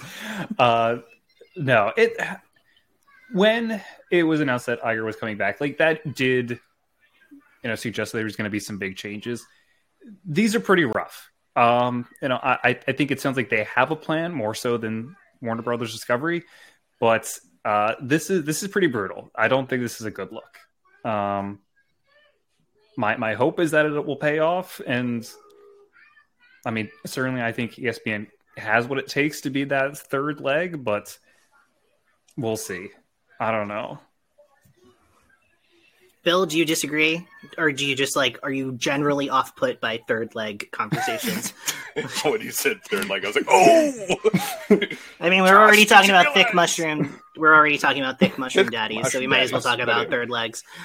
Listen, if any, so, here's the thing: like, um, Disney is like is it like they've created their own problems in some way, foisted on their own petardas. I always love to say, which it's just it tickles my fancy. But in many ways, it's just like they created a lot of their own problem because you know when it comes to it's like we created all we have bought all this IP and now we're we're putting it all out there, for example, and then everyone's like, "Yeah, it's COVID, it's quarantine." Just keep feeding us because God, there's nothing to watch, there's nothing to do. And now, as uh, a certain uh, Doctor Strange villain would say, the bill comes due because now it's like you've put all that out who's paying for all that, man? And you, at the time, you had to kick the can down the road because you had to keep you had this new streaming service. You had to keep it relevant, and now it's like, oh shit, we got to pay the bills. And I think that's by streamlining the release of Marvel and Star Wars content, I think that's going to kind of an old school Disney vibe of we've released it from the vault. Get your big plastic video cassette tapes in their clamshell boxes. Oh, Cinderella's gone again, never to see her for another 10 years. And like I think it, you know, and people ate it up every time. So I don't it won't be like that obviously, but you know, we're spacing stuff out. I know Alex that kills your timeline for our other podcast, but I mean, I think it's it's it works really well because it's now going to be we're going to lessen they're going to lessen that money will be much wiserly spent and maybe even spent in better ways especially for those vfx people who you know all those stories that came out. But i think in regards to espn it's just a hot mess. Espn's been this albatross over the past decade and i don't know if making its own departments really going to make any bit of difference. I really really don't I thought one thing they were going to do was Bob Iger met with the WWE, and I thought that he might buy it in order to make that an ESPN Plus exclusive or an ESPN terrestrial exclusive. And as much as you know, I love talking wrestling. Hey, they're pulling in you know a couple million people a week, you know, on Fox and USA. So why couldn't ESPN could sure as hell use that? But yeah, reporting suggests that they are open to the happen. idea of licensing their content in the same way that yeah, they license UFC content for ESPN Plus, yeah, but, but they don't want to actually uh, purchase that company because they don't want the McMahon family anywhere no, near their board, which I understand. trust me, I wholeheartedly agree. Well, and also, I don't think they're going to buy them, and I think there's other parties that are going to buy them. But not the point is, I think ESPN needs it just needs something. It needs this draw. It needs it needs. I don't know how they corrected that issue, but I believe with yeah. Well, I else, think that I think that they look. Well, Iger has said that they look at ESPN as an important part of their future as a company because sports is a huge part of general entertainment, and there is such a demand for sports streaming rights as that continues to shift and they're one of the few companies that really has the money to just you know if they wanted to they could just write a blank check to these sports companies to say like okay come on our network. But right now espn is in this precarious space where they still are so invested in the cable bundle that they can't really be this standalone streaming service like i think everybody at this point would want. Like they talked about like well how far away are we getting from like having an espn style over the top streaming service the way that like HBO got to have prior to HBO Max coming out, right? And Iger basically said, you know, this that's probably 10 or more years down the line. Like we feel like we're invested in this business. And the reason why is because they get so much money from the cable companies that if they kill it dead by making ESPN non-exclusive, it would really it would just speed up this process of, of cable declining in a way that I don't think is good for anybody uh, except for maybe ESPN. So we'll see what goes on there. Um, some other points, small points from Iger interviews that came out after the call. Uh, he floated the idea of selling Hulu. Um, of course, everyone who listens to this podcast knows that they, at the end of this year, they have the opportunity to either buy back the remaining stake that Comcast owns of Hulu or or sell it to someone else. Um, the assumption has been forever that they would just buy it from uh, from Comcast because they have integrated Hulu as part of the Disney bundle and they seem really invested in putting FX stuff there. But Iger kind of floated the idea of maybe we would actually sell Hulu. Maybe we'd give, we would sell it to Peacock. Maybe we would sell it to an outside person because like we own all of most of the content on Hulu. Uh, we could just pull our content and put it on Disney Plus if we wanted to. Why spend a couple billion dollars in this climate? a lot of people seem to think that that's just kind of posturing by Bob Iger, which a lot of this was. Uh, so we'll see what comes. But it was interesting. It was kind of the first time that I really sat down and thought about it and was like, well, I guess if all that, like, if they could just pull all of the FX content and all of the 20th century library content from Hulu and put it on Disney. Why do they need the Hulu brand anymore? Like, why do they need that service? Like, you're going to lose like nine perfect strangers, but other than that, I mean, I think we're okay. So, uh, guys, what do you think? What would you want to happen? And also, conversely, uh, we just talked about how hard of a time Comcast has had in launching Peacock. If they could own Hulu outright and just shift to that being their primary streaming service, I think that makes a lot of sense for them. I think that they yeah. just don't want to spend the money to actually do that. But what do you guys think about that? That'll be kind of our closing thought before we move on to our next segment. I think Disney should do it. I, uh, I mean, I know the parks is really driving the, the thing, but I mean that can only last for so long because that whole revenge travel thing due to the due to quarantine is that bubble's going to burst. I was there, like, yeah, I mean, I I spent good money to go down there because I didn't travel for years. So yeah, this, that's going to run out. So you got to make all the money you can, and I I agree with you, Alex. Like, it makes sense for both sides outside of money for Comcast. Hulu is such more of a branded name. It's bet it's a better name than Peacock. And if you just make, hey, we Peacock is now Hulu. People are like, oh, I have a Hulu content uh, uh, uh, account already. Where they're probably, I, you would know this better than me. I would assume there's more Hulu um, subscribers than Peacock subscribers. Oh, there's like three. It's literally three times as much. Hulu is at like So- around 60 million subscribers, I believe. And also, So they have it- the added benefit of having the Hulu Plus Live TV, uh, which would be Yeah. a better fit with Comcast as a kind of, you know, we have cable. We also have this live streaming service if you want for cable, uh, if you don't want to reg terrestrial cable. Whereas Disney doesn't really have a need for that business in the long term. And I think that it makes all the sense for Disney to make to get that cash to invest into creative and whatever creative they're going to do, whether it's television, movies, or parks. It's perfect sense for them. They unload that, and then they have their FX content. They can just have a new hub on Disney Plus, or they can make another streaming service or whatever. It's not going to be that hard, I guess. I don't know. Well, and it's notable before. that like in the rest of the world, like Disney Plus has all of that content already. It is under like a Star brand tile. Yeah. Um, in the same way that there's like a Marvel branded tile and a National Geographic That's- branded tile. It's called Hotstar, which I'm like, just just keep going with it. It's the most ludicrous name ever. It's just like, hey, let's what's on Hotstar tonight? I mean, name, as love we learned from Paramount Global, naming things can sometimes be tricky. So I'll take Hotstar over Paramount Plus with Showtime. or the third leg. But it's you know, it's just like I here's don't my new streaming service. I might third take leg. the third leg. Uh, but Jesus Josh, Christ Almighty! I did not think of this idea of like just pulling the content into Disney Plus, but I do like that idea. I, I am a little disappointed because I thought the idea of having a Voltron esque combination of Disney Plus and Hulu was just a, a fun amalgamation that I wanted to see.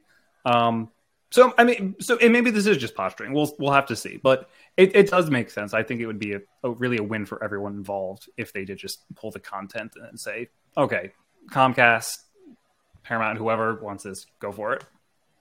Well, speaking of wins as it relates to streaming, it's time for our next segment, Streaming Wars, where we talk about who's up and who's down in the world of streaming based on news, reviews, and other tidbits. Uh, Bill, I'm going to start with you. Who do you think won the month in streaming? I feel like everyone lost. I feel like everyone just had the worst goddamn month. Um, yeah, and I've been. This is the one I've been going back, literally going back and forth on all day. Um, I do take a lot of time to think about this podcast, despite what I say on it. Uh, is I'm going to go with Netflix because of the return of all the the subscribers. Uh, once again, if you go through the Nielsen ratings, all in the top, man. They're all over the place uh, when regards to just like the top 10. It's ludicrous. I think Disney took a, hit- this month with all the, the cuts and the reorganization of Marvel and Marvel stuff not getting as well received. Mando not opening that well. HBO Max really only having The Last of Us as a strong card, um, even though it is the most talked about show right now. Netflix, you know, they just dropped Outer Banks. You can see a whole bunch of Oscar nominated films on Netflix right now, including my favorite uh, nominated film, RRR. You should watch it. I'm going to write a column on why you should be watching it soon for thepopbreak.com. And it's just, I think they just have, they just keep racking it up. And they just did their Chris Rock live special, which a lot of people tuned in for. Uh, the reviews might not have been the best, but it was still a, like a well received live juncture. So I'm going to go with Netflix for this one. Interesting. Did you watch the Chris Rock thing? I'm not a 50 year old man Wow. finds Chris Rock audacious. I, I just don't. I don't know. I felt like this was like it's just like, oh hey, Chris Rock's gonna say some stuff, and I'm just like, I don't care. Like, I just don't like. Um, I think Chris Rock is funny, but just like this special just reeked of. Let's just talk about the Will Smith stuff, and I'm like, I don't really want to go back to a year ago, so it didn't really appeal to me. I watched it. Uh, I actually watched it right before we Well, started you're a 50 year old man, so thanks for making my point. feel like and an uh. I thought it. I thought it was honestly. Uh, I, I'm a fan of his, broadly speaking, um, but not always. And I uh, I found most of it kind of like uh, just okay, but the Will Smith stuff was actually the best uh, material in the whole thing, I think. So, and he saved it right for the end, uh, as you would imagine he might. So, I, I, thought it was okay. It was, uh, but I did find myself like on Saturday night being like, oh, I have to remember it comes on at ten, and because it's like, oh, it's the first live streaming thing that Netflix has done. And I was like, but it is Netflix. I don't need to watch it at ten o'clock. What am I doing? So then I waited and I watched it this afternoon, which was fine, um, and it was okay. Uh, you know. Um, there's but something to be said about an hour. In comedy yeah, they're heavily investing in comedy again, I believe, and so like them doing like if this it looked like this was a success, so them doing more live specials, I think, is only going to be a, another like bolt in the chamber for them for popular. Well, and they're planning on investing and like this was their first big test of any live sort of uh, yeah. event to stream, and they're going to be doing that across a number of different areas uh, in the future. Like for instance, SAG Awards, which were on YouTube uh, this past uh, month, uh, that is going to be on Netflix next year. So um, they bought the rights this past year, but they didn't have the technical ability to kind of get it up and running for the SAG Awards. Uh, so that's why they streamed it on their YouTube channel instead. Uh, but next year it'll be on Netflix proper. So, and by the way, I just want to say, uh, streaming award shows are excellent. I've been saying this for years that all award shows should be on streaming because it will be much better product. And watching the SAG Awards, I understand why there's a reason that it's like not the best that it's on streaming because it like limits, you know, accessibility and things like that. But whatever, SAG was on TNT before. It's not like you know it was being beamed into people's you know homes for free in the first place. And uh, you know, no commercial breaks, no advertising responsibility meant that people could just come up and accept an award and talk for as long as they felt like it. Uh, and that was nice because, as we talked about earlier in the episode, I don't love the tension of somebody's beautiful night being ruined. Um, and that's oftentimes what happens at award shows when they get like played off, or at least be threatened to be played off when they're like making their big speech of like thank you so much for honoring a decade of work in my life. Uh, and then you're like all right well, you talked for two minutes. Let's let's keep it up. And as people who listen to this podcast know we don't mind taking a little longer to say what we have to say. So and i will say out of all of that the show ran 15 minutes over, which is would have been like a record breaking win as far as the Oscars are concerned, because those always go like an hour and a half long. So proves that it's a better experience, uh, at least for the sex. Anyway, uh, that is not what we're here to talk about today. Josh, uh, we are here to talk about the streaming wars. So do you agree with Bill that Netflix won the month? Bill made a compelling argument. I'll, I'll, I'll give him that. But no, I, I, I, will agree with your first comment and I think everything lost. Um, I do want to give it to HBO Max, uh, despite all the dumpster fires going on at Warner Brothers Discovery. Uh, because Bill, as you mentioned, The Last of Us has been the most talked about show of the year so far. That is undeniable, uh, regardless of Alex's feelings about it. So it, it's it's definitely got the most buzz. It's got the most talk. I'm sure it's going to get a lot of attention at award season. And speaking of award season, um, future, um, it's also uh, been announced that Succession is coming for its last season this coming month. So uh, it coming back is a big deal, but to know that it's its last season, that's going to just, I mean, really, I think yeah. make the the stakes so high. Um, so I I can only imagine, you know, what's going on with uh, friend of the podcast Matt Taylor. I'm I'm sure he's well, going through all the Alex, I mean, now. I broke that to you, right? Yeah, I was I was not sh- it's not shocking because what we knew for a long time is that they were planning on only going four or five seasons. I really thought it would be five seasons. Turns out it's four seasons. I'm a little bit disappointed, but I am always going to lean on uh, the creators getting to tell their story and ending how they want instead of having uh, it becomes showtimed, as I like to say, where they just get driven into the ground and all of the main characters leave, and you're just like following like the seventh uh, lead of the show and his various dealings just to keep the show on the air. Like you know, I would much rather what we're getting now. So it's worth it to me. You don't want you don't want to you don't want the Successions spinoff. No, no, I don't need like. uh although, although honestly, I would watch it. I would watch uh, Tom and Greg spinoff, and I would also watch, oh, yeah. um, you know, uh, Logan's older brother uh, just being a socialist in Canada uh, while living off of um, essentially Rupert Murdoch's money. I would watch a spinoff about him too. So I would watch spinoffs on that show for sure, uh, but only if they wanted to make it, not just not because they needed to announce it in a corporate uh, financial document. I mean, there's still time. Don't don't worry. Um, and then just the other news that makes me want to give it to HBO Max for the month is something that Alex, I know you spent a lot of time talking about um, a few weeks ago, which is the DCU news. Um, knowing that there is going to be a lot of DCU content coming um, right. to HBO Max in the future. Um, so I, I don't want to steal your thunder. I will tell everyone listening that you go listen to your podcast um, with our expert panel, including my brother, of their thoughts about the the news and what is in store for uh, the DCU's future. Yes, that's over on the Pop Break Today uh, feed from about a month ago. We went through in detail our thoughts on all of the projects that were announced.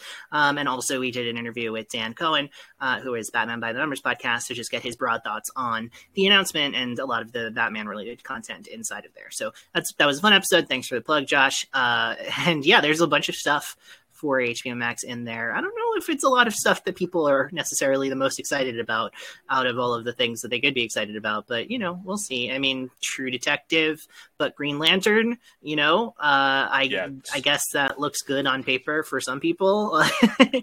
um, you know, we talked about it. So really, Bill, you're excited about that? That just feels like such a I don't know. What do we say? Uh, uh, it, will be like you know Green Lantern, but uh, True Detective. That's an HBO thing, right? Yeah, yeah, yeah, yeah. Okay, True Detective, but it'll yeah, be I mean, space. Well, well, well, it's okay. It's James Gunn, so I'm going to trust his vision so far that he's mm. like, this is what it's going to be like. I'm like, okay, you haven't let me down yet, so I'm going to go in there with more optimism than I would say a year ago if they had announced that. So yeah, if the previous if you, regime had been like you know, we're doing that. I'd be like, ah, you guys are a bunch of fools. And if you listen like, to our panel, guy...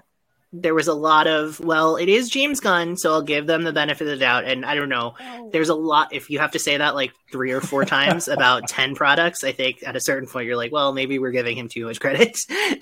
well, he, I mean, um, I don't want to get too far in the weeds, but it's like the guy who's known for taking obscure projects and making the, or weird ideas and making it work on a large scale yeah, because most of us, let's face it, most of us haven't heard of these characters, so we have to go on the faith alone. Yes, but how much is he actually going to be involved in every single one of these things? It's, it's not like all of them are Guardians of the Galaxy, you know? Well, they should be. Can't argue with that. Um, but I will argue with both of your picks because I have a different network than either of you guys. Um, instead of Netflix or HBO Max, I was kind of torn between two other companies, uh, Paramount Plus and Peacock. And ultimately, I decided to go Peacock, but I will give a little bit of credit for Paramount Plus because for Paramount's plus, plus sake, I think they got the best news in the world uh, this past month. Um, not that Damian Lewis is coming back for Billions season seven, not that we have trillions and millions and billions Miami to look forward to. I just I don't know why that makes me laugh so much, but it's like they committed so hard to the billions and trillions and millions, and then they're just like, and then it's also millions, billions Miami, like as if it's like you know a, a Hard Rock Cafe. Uh, but but anyway, uh, it's not for any of those reasons. It's because many people might not realize this, but Paramount Network, which is like the cable company, the cable channel, um, is where Yellowstone airs. Right, Yellowstone is the biggest television show on like terrestrial TV. It gets the highest ratings out of anything on cable, any um, and it is better than a lot of network shows as well. Um, the rights to that show were sold off to Peacock um, for reasons that are kind of too stupid to get into. Um, and it's been a bane of, of Paramount Plus's existence. They've launched a million spin offs of Yellowstone uh, to try to get viewers of Yellowstone to sign up for Paramount Plus, but they don't have Yellowstone itself. Well, we found out this month that uh, Kevin Costner is basically refusing to come back to film yeah. the second half of the season because he's like, I'm making a movie. I don't care about you guys. And they were like, just come for one week. And he's like, no, I'm not going to do that. So basically, things aren't looking good for his time on uh, Yellowstone, and they've they've more or less announced that uh, Matthew McConaughey is going to be coming on at the Peacock franchise. Uh, he's going to be leading a new show.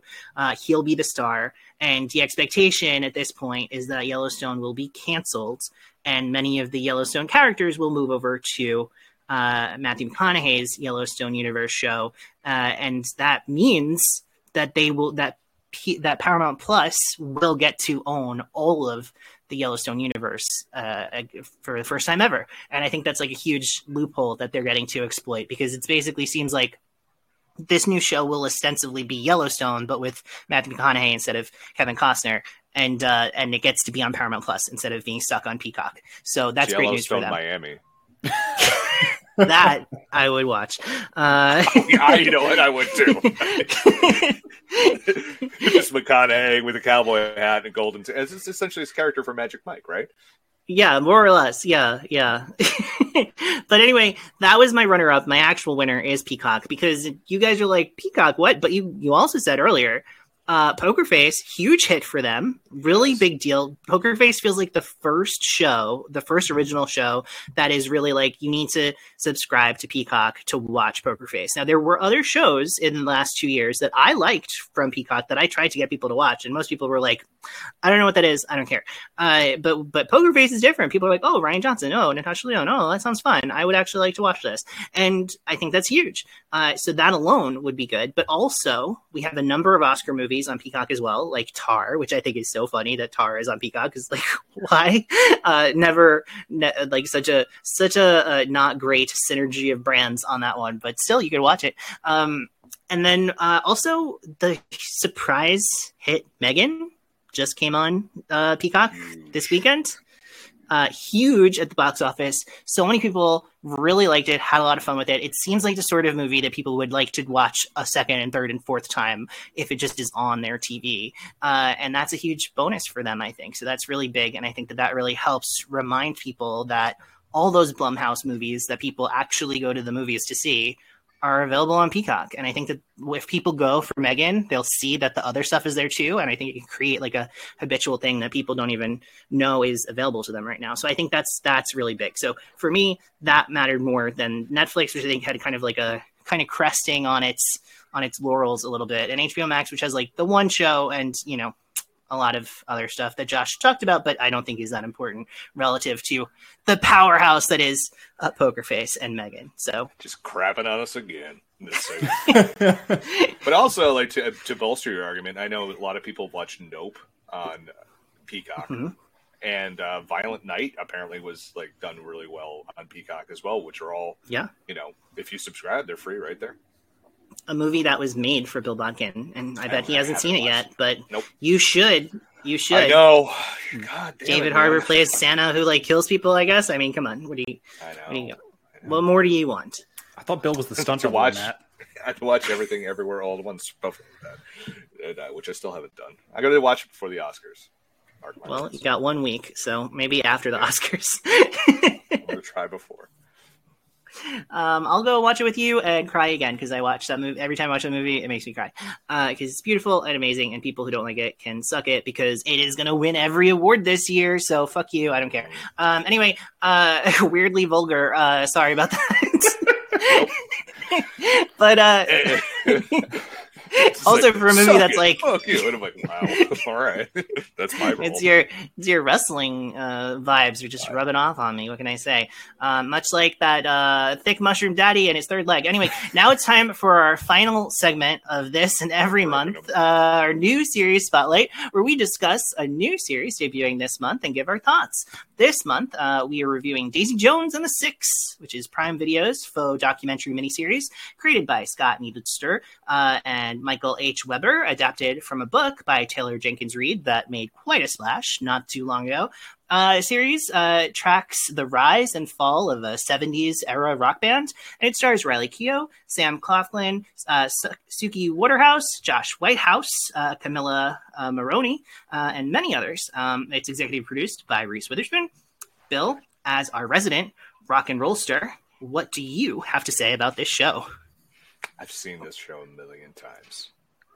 Like this is this show is so. You tired. liked it so much that you watched it a million times before we recorded. It okay, so it is it is a perfectly passable show, but the story is so blatantly Fleetwood Mac, and it's like such a behind the music type thing. I've seen like so many variations on this story and it's all the same. It's all the br- the the one guy's in love with the lead singer but then there's another guy in love with the lead singer. They broke up at their fame but now they're talking about it and they hate each other but they actually they love each other. And it's like fuck off. Like i've seen like it's being presented as this like fresh groundbreaking thing because it was based off this book. And i bet you the book is awesome because like like I, I bet a lot of the lyrics from da- the Daisy Jones character is probably in the book. So I like so I'm just like, okay, that's cool. Like, but I'm not seeing any of that. And I feel like the performances are kind of flat. I feel like the aging and de-aging stuff is very hit or miss. Like Sam Claflin does not actually looks older when he went back in the 60s than he does when they're interviewing him in, in current day. Yeah. Um, Daisy Well, Jones like- looks exactly the same. but she has bangs, so she's obviously Oh, ten years older. Uh, obviously, obviously, if we learned anything from Ant Man the Wasp, bangs automatically means you're older. Uh, um, Is that what like- we learned from Ant-Man Everything about it is. no, oh, it's the first day I was watching the first Ant Man, and my daughter Oh. was like, "Her her haircut is terrible." I'm just like, "She's supposed to be older, I guess." Um, Even your daughter recognized that that was a bad haircut. hated it, hated it. But uh, this the whole thing was like everything is okay in it, and but it's like there's nothing fresh here. This feels like parts of Almost Famous mixed with ten other movies and ten other docudramas and like and reenactments you see on VH1's uh, Behind the Music, which was a groundbreaking series when it aired when I was in high school. And like this is just rehashing this stuff. And I say when I was in high school because I'm 41. Those stories are old. We've Yeah. told them. Stop it. Like I, I don't know. It's it's they're gonna they're gonna meet. I saw the first episode, so they go to California. So what's gonna happen is I'm telling you the whole show. I haven't seen it. They're gonna meet up, and then Sam Claflin and Riley Keough are like we're muses, and we're gonna fall in love, and then the relationship with the photographer is gonna go. They, they, they get popular, and some people are gonna do drugs, and everyone's gonna punch each other and hate each other and have sex with each other, and then after the Soldier Field concert, it's over. Who cares? We all know how it ends. Like that's it. This could have been a two-hour movie, and I probably wouldn't have watched it. But like as a show, it's just like, okay, that's cool. I think the music in it, the covers, like the stuff that Sam Claflin and Rai Keough sing, are fantastic. I think that whoever picked the soundtrack for this is excellent. But other than that, this is just very tired, very been there, very done that. And I just wasn't impressed by a show that I'm supposed to be impressed by. Okay, so I have a couple of things to say. Even though I don't necessarily disagree with a lot of what you said, I do have some points that I feel like I need to raise, which is one, it is based off of this book, which is marketed as like a fictionalization of the Fleetwood Mac story, basically. Like that is the hook of the book.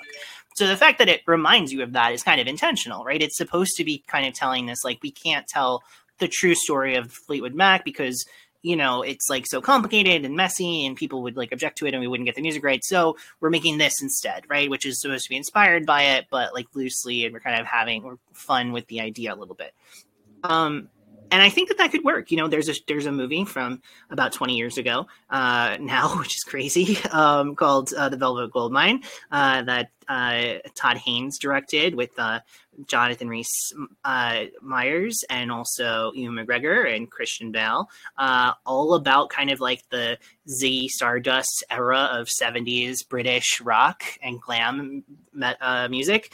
Uh, and it's one of my favorite movies, and it does the exact same thing, right? It kind of tells this story inspired by the real events, but like having just enough difference that they can change the names and it's not really about them. And they don't use the music, they make different music, whatever. Um, I like that idea in theory, and I was excited about this show for a similar reason. Now, while I'm talking about this, I am not ignorant to the fact that the fact that that movie was made 20 years ago, and this this TV show is coming out now, and it's about basically the same time period. Uh, that is kind of a problem, right? Because it's like, why are we telling a story about the 70s now? Uh, it, we've definitely seen the many many stories inspired by fleetwood mac's stories uh, over the years so that is i think if this exact same thing came out in 1999 i think it probably would feel a lot Yeah. fresher and and more interesting even if nothing changed so i, I agree with you on that uh, I will say I don't think it should be a movie. I think that if it was a movie, it would actually feel way more kind of rote and like feel forced into that conventional Yeah. arc in a way that just would just be completely by the numbers. Whereas this, as a TV show, I've watched two episodes out of the three that have aired. Uh, it gives you an opportunity to get into the details enough that there's some differences from what you might expect that the most formulaic version of this would be um, in a way that a movie just oftentimes doesn't have time for. So I will give it credit on that respect.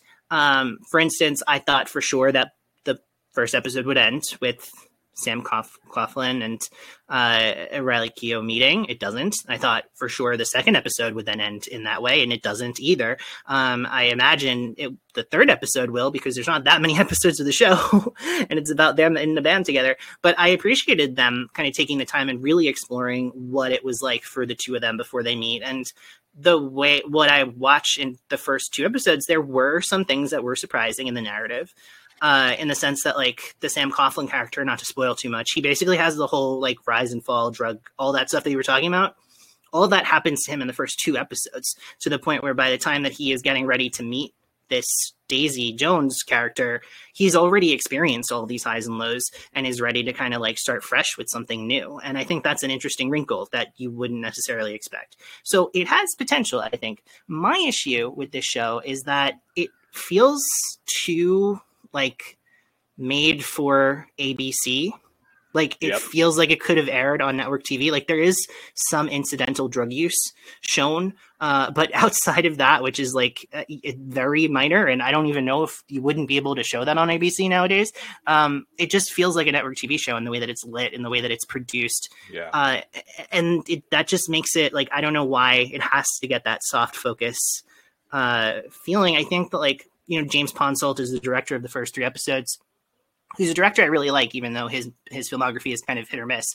And uh, something that he really likes to do is kind of let the sort of natural light into rooms, make this sort of like when the characters are feeling emotional and kind of present that the the lighting and the cinematography gets that feeling of kind of like you know overlit and kind of just this sort of like wow like what a beautiful thing that's happening. But it just doesn't play in the way that i think they're going for here. Like it just feels too much like they shot this on the set of nashville you know? And i don't think that's what they want. That- and that's a problem. 100%. That's that's why I mean, like, I felt like I've seen it because it feels like a docu, like a docudrama, like we saw in the set, like in the night and like the '90s on ABC. Like they would do stuff like this, and you're like, or like there was that one with the about the Jacksons that played on VH1 all the time. Yes It's yeah i remember same, that same vibe.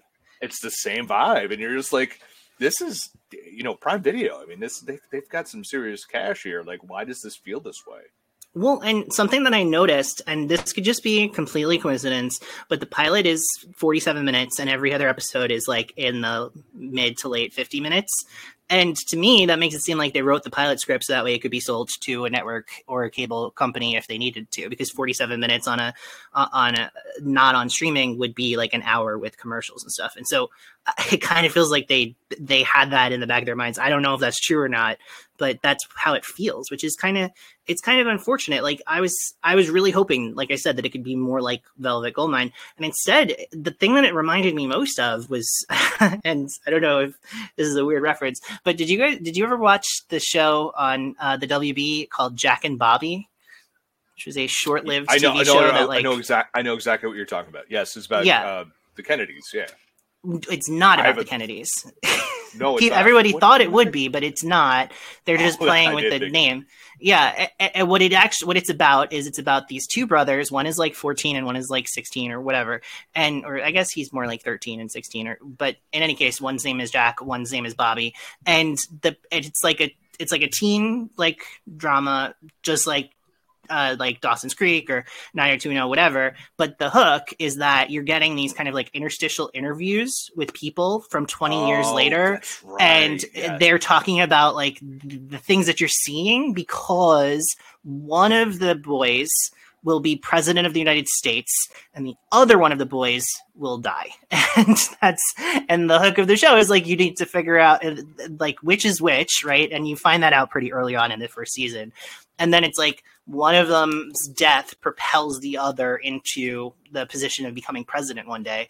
Just such a weird like way to try to make you care about a teen soap opera, but that's what they did. And that's the show that I kept thinking of over and over again because it's like these like mundane sort of situations that we've seen a million times, but like dressed up with interstitial like documentary esque interview footage for reasons that aren't actually adding anything interesting to the story, which sucks because I love a mockumentary. I think that's one of the best like formats if you can use it in an interesting way. And I don't know, I don't think they do it. But Josh, what do you think? It was okay. I mean, I wasn't super impressed. Uh, I know what a, what a glowing response. After um, Bill and I just like talked about it for like 30 minutes, you're just like, yeah, it's all right. yeah, yeah, yeah. And that's all I have to say about it. No, um, no, I, I found, I, I know Bill, you talk about like the Fleetwood Mac kind of of it all.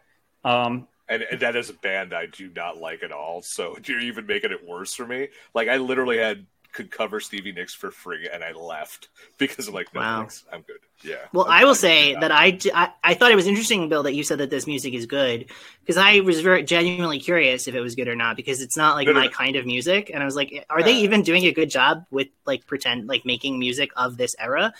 Yeah, I thought they did a good job of it. Sure, because like, all the music I, I heard like... just was like really boring and like no, nothing that I so want to listen felt... to. so I was like, so, is this actually good? I don't feel like I could tell. So I just know Sam I don't Claflin, like it. the Sam Claflin cover, like he did a good job with the cover. Uh-huh. Uh, the song she, the guy steals from her and what yeah. he put together sounds very of the era, but sucks. and like that kind of was the point. She's like, it's not supposed to sound like this, like yeah. this bubblegum pop thing. And then her song at the piano, I thought she did a good job singing it. And I'm like, oh, that yeah. fits that era. She, it was like, a good performance. I think Bradley yeah, Key but I thought really the good. soundtrack, like the actual like music we all know that plays, I'm like, oh, this is good. I like I like this at least. You know, it's like Forrest Gump, that type of soundtrack. But Josh, continue. Yeah, no, I am a, a, a, big or fairly big fan of Fleetwood Mac. Um, like I I do like the work, and so I I do think they did a good job emulating that band and their music. Um, but as Bill said, like we've seen this story before. Like this is not really breaking any new ground here. Um, but the performances I was impressed with, um, and and I think, yeah, whether or not the songs themselves were you know that impressive, I I did think the um, musicians themselves or the, the singers, I thought they they carried it well. We but... talked a little bit about the direction and cinematography. Did any of that jump out to you? Like for us, we kind of felt like it kind of we just said it kind of had a little bit of a network TV quality to it that this show really I don't think should because you know it's telling this like gritty, grimy sex, drugs, and rock and roll story, and it's everything is just like so sun kissed and over overlit. But how did that work for you? Yeah, I mean, I I, I really didn't find it all that exciting to be honest, cinematography wise. Like I I generally am not a huge fan of the mockumentary kind of style, actually, just because I, I do find it to be usually often like boring and in terms of just how it's filmed. But mm-hmm. I do think it did give a chance for some of the actors to like do some good work because I mean when you're staring down a camera you you can't really hide behind other things. You have to like really give it your all in terms of your expressions. Um so I, I thought that was good. But yeah in terms of like the the filming now I I think the, the most interesting um, cinematography was just like the uh, when they the band first gets into LA or California and they're just kind of seeing it through the eyes of their van. Um, yeah but other than that, no, just it really just wasn't anything to write home about. Timothy Olyphant did it do, didn't do it for either of you guys. That was the the highlights of it for sure. Yeah, I mean, he looked, but the, again, the aging thing is weird. He looked younger and better in present day than he did back then. It's just like God. Well, I honestly think maybe that? that's okay because, like, in this moment in the like early 70s all of these people are doing so much drugs and drinking so much and smoking so much and by the time they're being interviewed in the future at some point in the future which is probably like 20 years in the future they've all like cleaned up they've they've gone to rehab they've gone to a day spa they're really living a much better life for themselves so i feel like it almost maybe I'm giving them too much credit. I think it's almost intentional. No, you're giving them too much credit, man. But someone that I can't give credit to is Sam Coughlin, who I wanted to like so much here, but I couldn't because I kept feeling like, wow, he reminds me of so much. He reminds me so much of Billy Crudup, not just because of the almost famous Yeah. connection, which is clear, but I, I just like in general, it just feels like a role that like it just feels like he's trying to be Bill, like do a Billy Crudup uh, uh, like impression almost, and it's just like Billy Crudup would make this role so much more interesting, and there and he would And find did. ways to make it feel more dynamic and engaging, and like and he's Sam is just not is just not doing it. And like in the second episode, he like goes through this whole like drug bender and stuff, and I'm just like, I don't like none of this is really believable, dude. I'm sorry. Like I want to be on your side. You're trying, but I just it's just missing something. Yeah, it's it's not great, man. So it sounds like uh, neither of you are going to continue. Josh, did you watch more than one episode? I only got to watch the first one. Okay, I watched two out of the three. And what I'll say is, after the first one, I was like, I don't want to watch any more of this. But I thought, like, well, for the podcast, I should at least see what it's like when Daisy Jones meets the six. And then I watched the second episode, and she didn't. But I liked the second episode a little bit more than the first episode. I think it was like, like I was saying earlier, like there were some things about it that were that um that challenged my expectations of what the show could be. Not like significantly so, but just like minorly so. It was like, oh, maybe I'm not giving it any like. While I was watching that first episode, I was basically not giving it any credit for anything, and in the second episode, I was like, okay, well, there's some stuff going on here, but I don't, I don't think in this current climate that I'm probably going to continue watching more. But it's only like six episodes, and three are out there already. I've already watched two, so I might finish it, but I, I don't think I probably will. I mean, we have we have Perry Mason coming up next month, so I like that. that it debuts Monday. Can you believe it? Me and Bill, like what Wait. feels like five years ago, uh, recorded a whole podcast about Perry Mason season one, and now season two is coming, and Wait, we, we might, Mo- Monday of this week coming up. yeah, yeah, yeah. What the? F- I know, Great. and this, and and they said this time he gets to actually be a lawyer, which is really exciting, you know, because uh, ironically the lawyer show featured him uh, never being a lawyer in season one, but you know worked more than it didn't. So he's going to be a lawyer this time, but that's not what we're here to talk about. Uh, if you want to hear our thoughts about Perry Mason, you can tune in next month where we may or may not talk about it. We don't have the featured uh, uh, series spotlight lined up yet because there's a lot of stuff coming in the next month, uh, and a lot of it is not actually new. A lot of it is returning shows that we're very excited about, but don't fit the description of this segment. So we're going to see what we come up with. Um, we'll keep you guys posted. Uh, but in the meantime, Josh, where can we find your stuff on the internet and Yes. on Pop Break? Yeah, so people can find me on the Anniversary Brothers podcast with my brother Aaron. Um, we actually just recorded an episode earlier today on the 60th anniversary of The Birds uh, by Alfred Hitchcock. So, one of our uh, older films that we've covered. Um, and people can also check our latest TV podcast for that, where we talked about uh, The Joy of Painting with Bob Ross, which was delightful.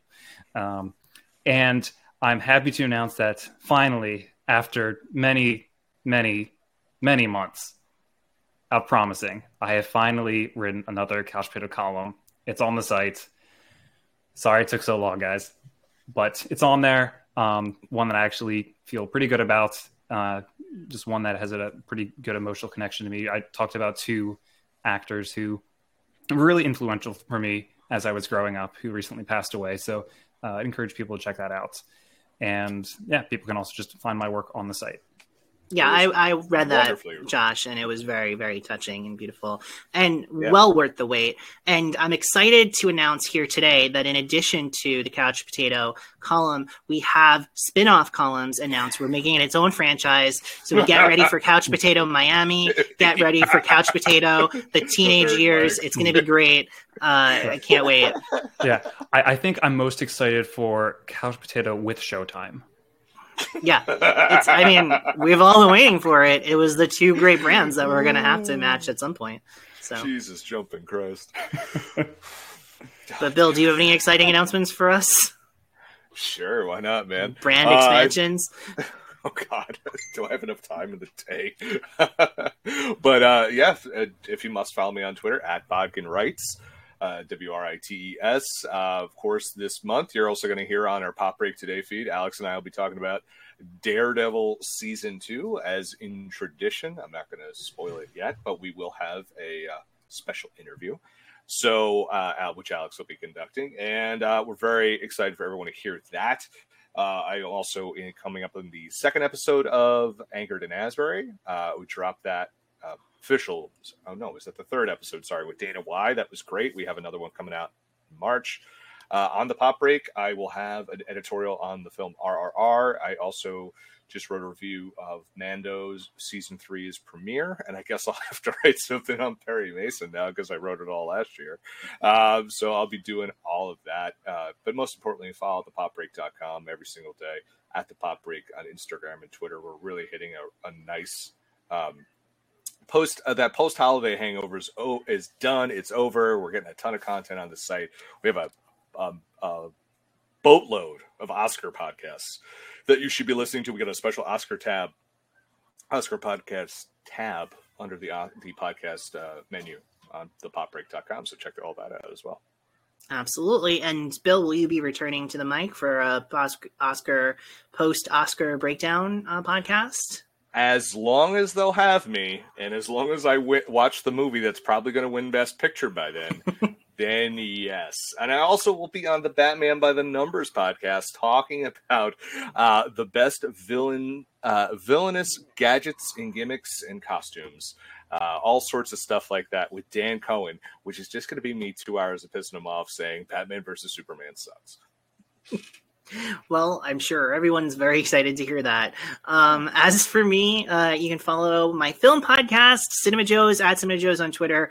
We just had our series finale. We announced we were going on indefinite hiatus, and we had our grand finale uh, come out this past week. Josh and Bill were both nice enough to be part of the two dozen special guests that came on to wish us well. It was really nice. We took a walk down memory lane. We talked about some of our favorite movie going moments. It was a really, really great special episode. So definitely check that out uh, if you have the chance.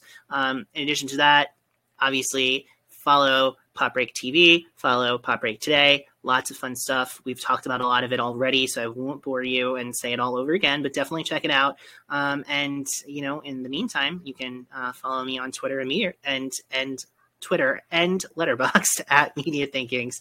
Uh, and uh, yeah, I can't wait uh, to see what the future has in store for us because it is going to be a very busy month over the next few weeks. So uh, until then, everybody, have a great evening. We'll talk to you next time.